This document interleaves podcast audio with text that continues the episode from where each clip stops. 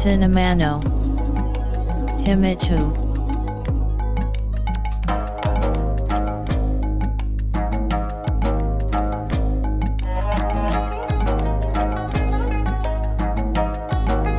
This broadcast is made by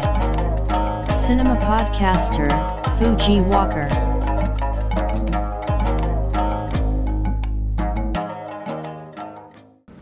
お待たせしました お待たせしすぎたかもしれません。シネマポッドキャスターの藤岡です。ポッドキャストシネマの秘密の第145回です。今回の配信分はある意味特別会となっております。明確にと思って音声を収録しまとめました。2月27日に奈良県の自動車部品メーカーの社内サーバーに不正なアクセスがあり報道ではサーバーをネットワークから遮断し復旧を行っているとのことで幸いにも日本では紙文化が残っていることもあって工場の操業に影響はないとのこと。奈良県警はこの不正なアクセスをサイバー攻撃ではないかと疑っており捜査を行っているという話です。この事件を受け我が日本の内閣官房及び関係省庁が3月1日に注意喚起を行いました。昨今の情勢を受けサイバー攻撃のリスクが高まっているとのこと。つまり高度にネットワーク化された社会においては遠い外国の話であっても後方支援を行う敵地として認定されうるという話であり少なくとも日本政府はそう認識しております。こういったポッドキャストであったとしても思ってもいない被害を受ける可能性があるとの話もあるなどいわゆる一般的なメディアであれば会社組織がまだ守ってくれると思いますがこちらは個人です。こういった後ろ盾のない場合には値さえのないことを続けていた方がいいに決まっております。そのため今回の配信文は何か無難な作品の話でも行おうと思っておりその準備もしておりました。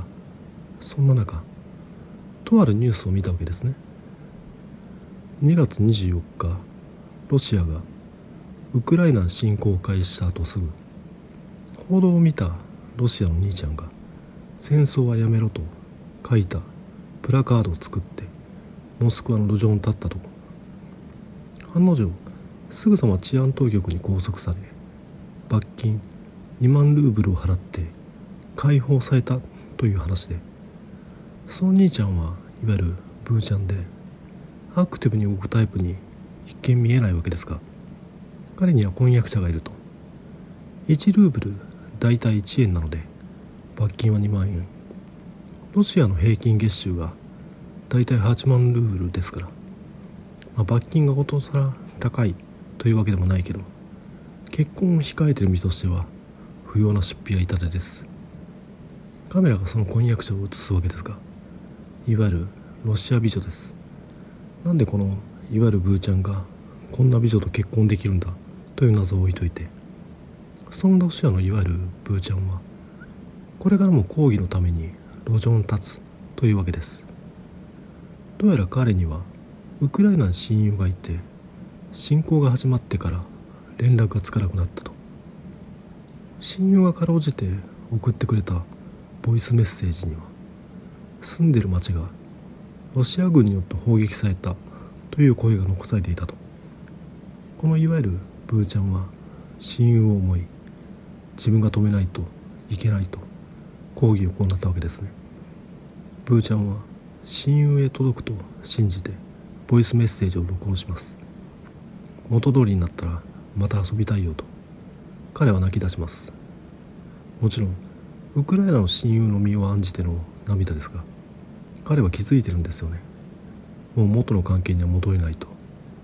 国家同士が衝突した以上はその傷が癒えるまで何年も何十年も必要となります。彼はまた抗議を行うと誰かが止めないと強い決意をカメラに向かって語ります。このロシアのブーちゃんに心打たれました。確かに言う通りです。声を上げないといけない。元通りにはならないけれどこれは間違っていると意思を示さないといけない。と感じた次第です。さあシネマの秘密。第145回始めます。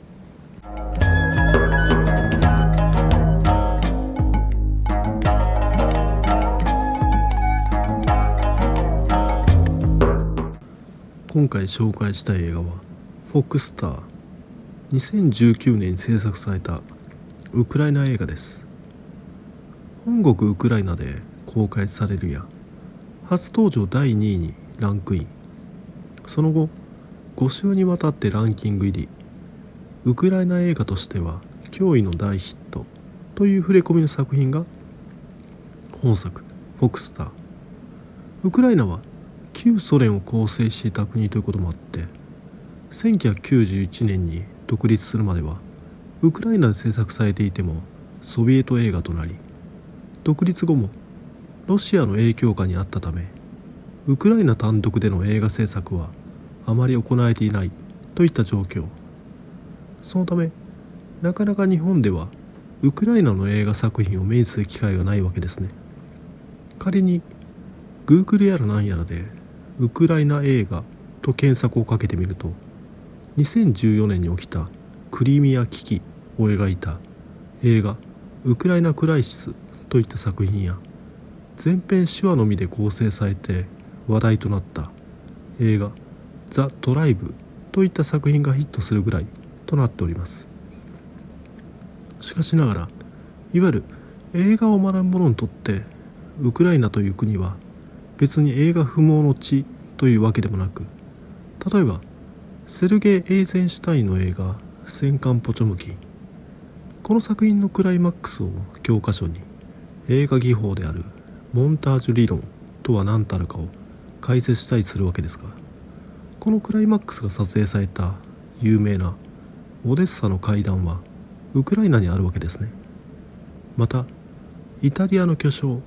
ビットリオ・デシーカによる映画「ひまわり」この作品は冷戦時代にいわゆる西側諸国がソビエトへ乗り込み撮影を行ったという映画で1962年のキューバ危機アメリカとソビエトの代理戦争といった側面のあるベトナム戦争を経て拡大する軍事予算に疲弊していたアメリカとソビエトは関係改善に乗り出し緊張緩和いわゆるデタントの時代を迎えます。その象徴がこの映画「ひまわり」となっておりこの作品のクライマックスでは広大なひまわり畑が登場し観客の記憶に強く残りますし映画ポスターでも使用されています。このクライマックスのひまわり畑もまたウクライナで撮影されたわけですね。といった具合にウクライナはいわゆる映画史的には名前の登場する国ではあったわけですね。産業自体の歴史は古く1927年にウクライナの首都キエフにドブジェンコフィルムスタジオが開設されます。ドブジェンコはアレクサンドル・ドブジェンコのことでセルゲイ・エイゼンシュテインと並んでソ連映画三大巨匠の一人とされている人で彼はウクライナ人。前述した通りウクライナでの映画の制作本数は決して多くはなく総務省が2009年に出した国別映画の年間制作本数ではウクライナはわずか5本となっております。ちなみに日本ではだいたい毎年400本ぐらいの映画が制作されていますから極めて少ない国の一つと言えます。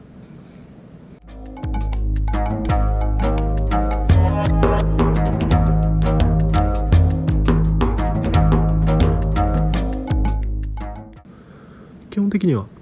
ウクライナは旧ソビエトを構成していた国家ということもあって映画館でかかるのはロシアで制作されたロシア語映画が基本となりウクライナの俳優や監督も越境しロシア映画に出演したりメガホンを取ったりしているようです。そのためウクライナの映画人にとっては母国語であるウクライナ語とロシア語のバイリンガルがデフォルトとなっているようで現在のウクライナ大統領であるボロディミル・ゼレンスキーが俳優時代に出演した2012年の映画「ルジェフスキー対ナポレオン」という作品がありますがこの映画はロシア語で制作されたロシアウクライナによる合作映画となっています。ちなみにこの映画ルジェフスキー対ナポレオンのお話としては19世紀初頭ナポレオンは世界制覇の野望を胸にロシア遠征を行います。ロシア帝国はナポレオンの勢いに押されモスクワは陥落。当時の首都であるサンクトペテルブルクまでフランス軍が攻め込んでくるのは時間の問題。ロシア軍の将軍は一計を案じます。フランス軍の進軍をモスクワで止めておけばその間に冬が到来しフランス軍を敗走する。さすればナポレオン自体をモスクワにとどまるように仕向ければいいのでは。我々ロシアの女性たちは皆美人揃いだと。将軍は部下であるルジェフスキーに命じます。ナポレオンを誘惑しろと。何を思ったのか。当のルジェフスキーが女装しナポレオンに迫るのだった。このナポレオンをボロディミル・ゼレンスキーが演じてるわけですね。ちょっとこの映画ルジェフスキー対ナポレオン。なぜか我らがジャンクロード・バンダムが本人役で仮面出演を行っている。との情報もあり面白そうだし見たいなと思って早10年。日本ではリリースされませんね。話を戻すと本作フォクスターの監督であるアナトリー・マテシコも元は俳優でありソビエト崩壊後に監督へと転向するまで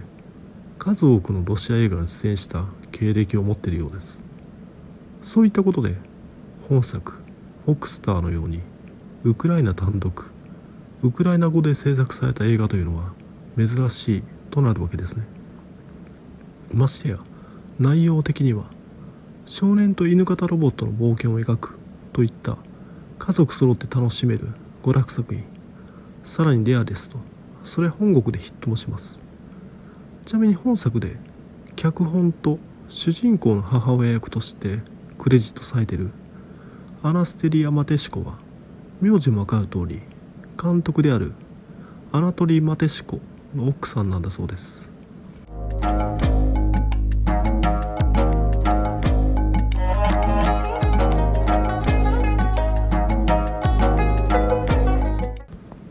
気になる本作「フォックスター」のお話としては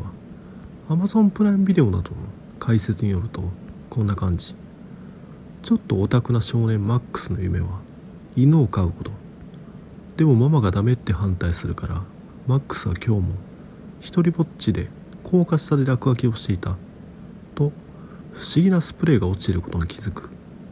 スプレーを使って壁に憧れの犬の絵を描くマックス。すると壁の犬がスーパードッグになって3次元に現れた。それはロボット工学者アレックスのラボから悪党ミロン一派によって盗まれた。ナノボットが詰まったスプレーだったのだ。マックスはスーパードッグにフォクスターと名付けペットとして飼うことにするがスーパーパワーで振り回されっぱなし。一方ミロンたちはナノボットのかけらを手に入れていた。ナノボットを手に入れれば世界を征服できるのだ。今マックスとフォクスターは世界を救うべくエージェントとなり合計6本の足で立ち上がる。本作フォクスターはフル CG で描かれたロボット兼フォクスターが大活躍する作品となっておりますがそこはウクライナ制作ハリウッドのように潤沢な予算があるわけでもなくフォクスターを描写するためいかに予算をかけずに撮るのかといったテクニックを駆使しております。まずは基本設定をナノテクノロジーで作られたロボットであるとして分子や原子のサイズの機械ナノマシンを制御し自由自在に形を変える技術がいわゆるナノテクでここ最近の CG 表現の発達により我らがマイケル・ベイ師匠のトランスフォーマーや MCU のアイアンマンなどを筆頭に娯楽映画などではよく目にするテクノロジーとなっております。本来なら CG 表現の多様さをアピールするためにこういったナノテクというアプローチをするわけですが本作ではそれを逆手にとって多様な CG 表現ができないことを補うためにナノテクというアプローチを行っております。劇中ロボット犬のホックスターは周囲にバレないように光学迷彩みたいに半透明となるわけですがこのおかげでホクスターに細かく色をつける必要がなくなります。また本物の犬にもホクスターは擬態します。こうすることでいわゆるタレント犬を代役として撮影使用できるようになるわけです。表現的に無理なくナノテクノロジーが結集したロボット犬を描写しておりテクニックを駆使することで安く仕上げてるわけですね。だからといって映画全般にチープな雰囲気が漂っているかというとそうでもなく映画冒頭ロボット工学者アレックスのラボからヤモリと呼ばれる泥棒がナノテクの粒子が入った容器を盗み出す場面。ヤモリを演じるマキシム・サムシェクは警備員たちをパルクールを駆使して翻弄したりします。またクライマックスではフォクスターの繰り出すアクションとして映画 X メンフューチャーパストでミュータントであるクイックシルバーが高速移動するシークエンスを引用していたりあと映画スコット・ピルグリム対邪悪な元彼軍団でのゲーム画面風ファイトシーンの引用があったりします。舐めてかかると意外と驚きに満ちてる作品となっているんじゃないでしょうか。また驚いたといえばこれはウクライナ映画特有の慣習なのか本作を制作しているプロントフィルムだけの慣習なのか定かではないですがエンドロールにプロントフィルムが制作している作品のラインナップが並ぶわけですね。いわゆる次の映画はこちらとばかりに。こういったエンドロールは多分初めて見ました。そしてこの本作「フォクスター」はウクライナの娯楽作品であり監督並びに出演者はウクライナ人で構成され工業的にもウクライナ国内を見込んでいるのは当然ですがなぜか悪役であるミロンを演じているのがトマシ・オスバーンチスキというポーランド出身の総合格闘家なんですね。アクションをこなすために格闘家が起用されたのかと思うとポーランド国内ではトマシュ・オスパーンチンスキーはテレビドラマや映画にも数多く出演しそれなりにキャリアのある俳優としての顔も持っているようです。そのため本作はポーランドでネット配信されたようです。売り込みをかける国で一定数のファンがいる人を起用すればその国では売れるわけで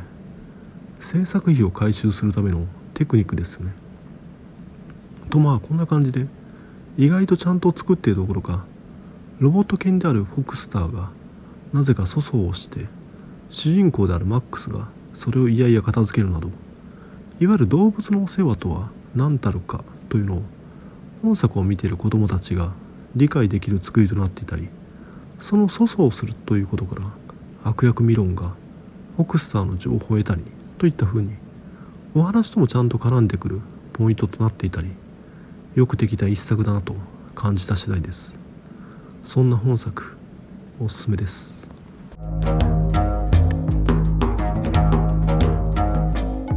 Podcast Cinemano He Me Too Woki E Tag No Come So Ya Go E Ken Domata She War Apple Podcast No Review CSAT Blog No Commento Tumblr No Mail Form Twitter Account At Cinemana Himitsu Ma De Onega Ishimas こんな感じでフォクスター紹介させていただいたんですがどうでしょう？今回話した作品はウクライナのキエフで撮影されており当然ですがニュースで報道されているキエフとは全く様子が違います。ロシアによる侵攻が始まった当初こそ電撃戦の様相で民間人へ配慮していた印象がありましたがウクライナ側が成人男性の出国を禁止したこともあって住宅地への爆撃や砲撃も開始街中には瓦礫が散乱するありさま。ウクライナ側も徹底抗戦の構えを見せているのでロシア軍の進撃を食い止めるため街の要所要所にバリケードを築いており本作「フォックスター」で描かれたキエフとは全く違う景色です。ロシア軍は核兵器の次に威力があとされる幾何爆弾や一発で広範囲を破壊するクラスター爆弾など。本来なら戦場で使用するような非人道的な武器をためらいもなく街中で使用したりウクライナの原発を制圧し電力を支配下に収めるためあろうことか原発自体に攻撃を加えるなど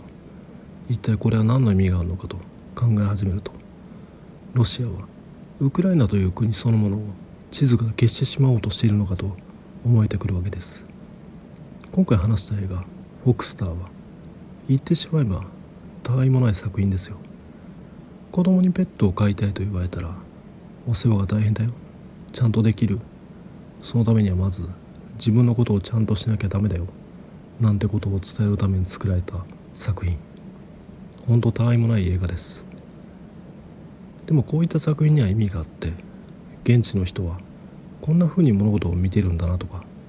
いわゆる海外向けに制作する作品よりも本音が内包されているように思えるわけです。テレビで取り上げられるウクライナの解説なんかではいわゆる基本的なデータは分かりますがこういった娯楽作品ではもっと広い範囲のことが分かるような気がします。主人公マックスは家庭や学校に居場所がなく夜な夜なキエフの街へ出て落書きいわゆるグラフィティを行います。彼がなりたいのは漫画家でありアメコミが大好き。つまりアメリカ文化なんですよね。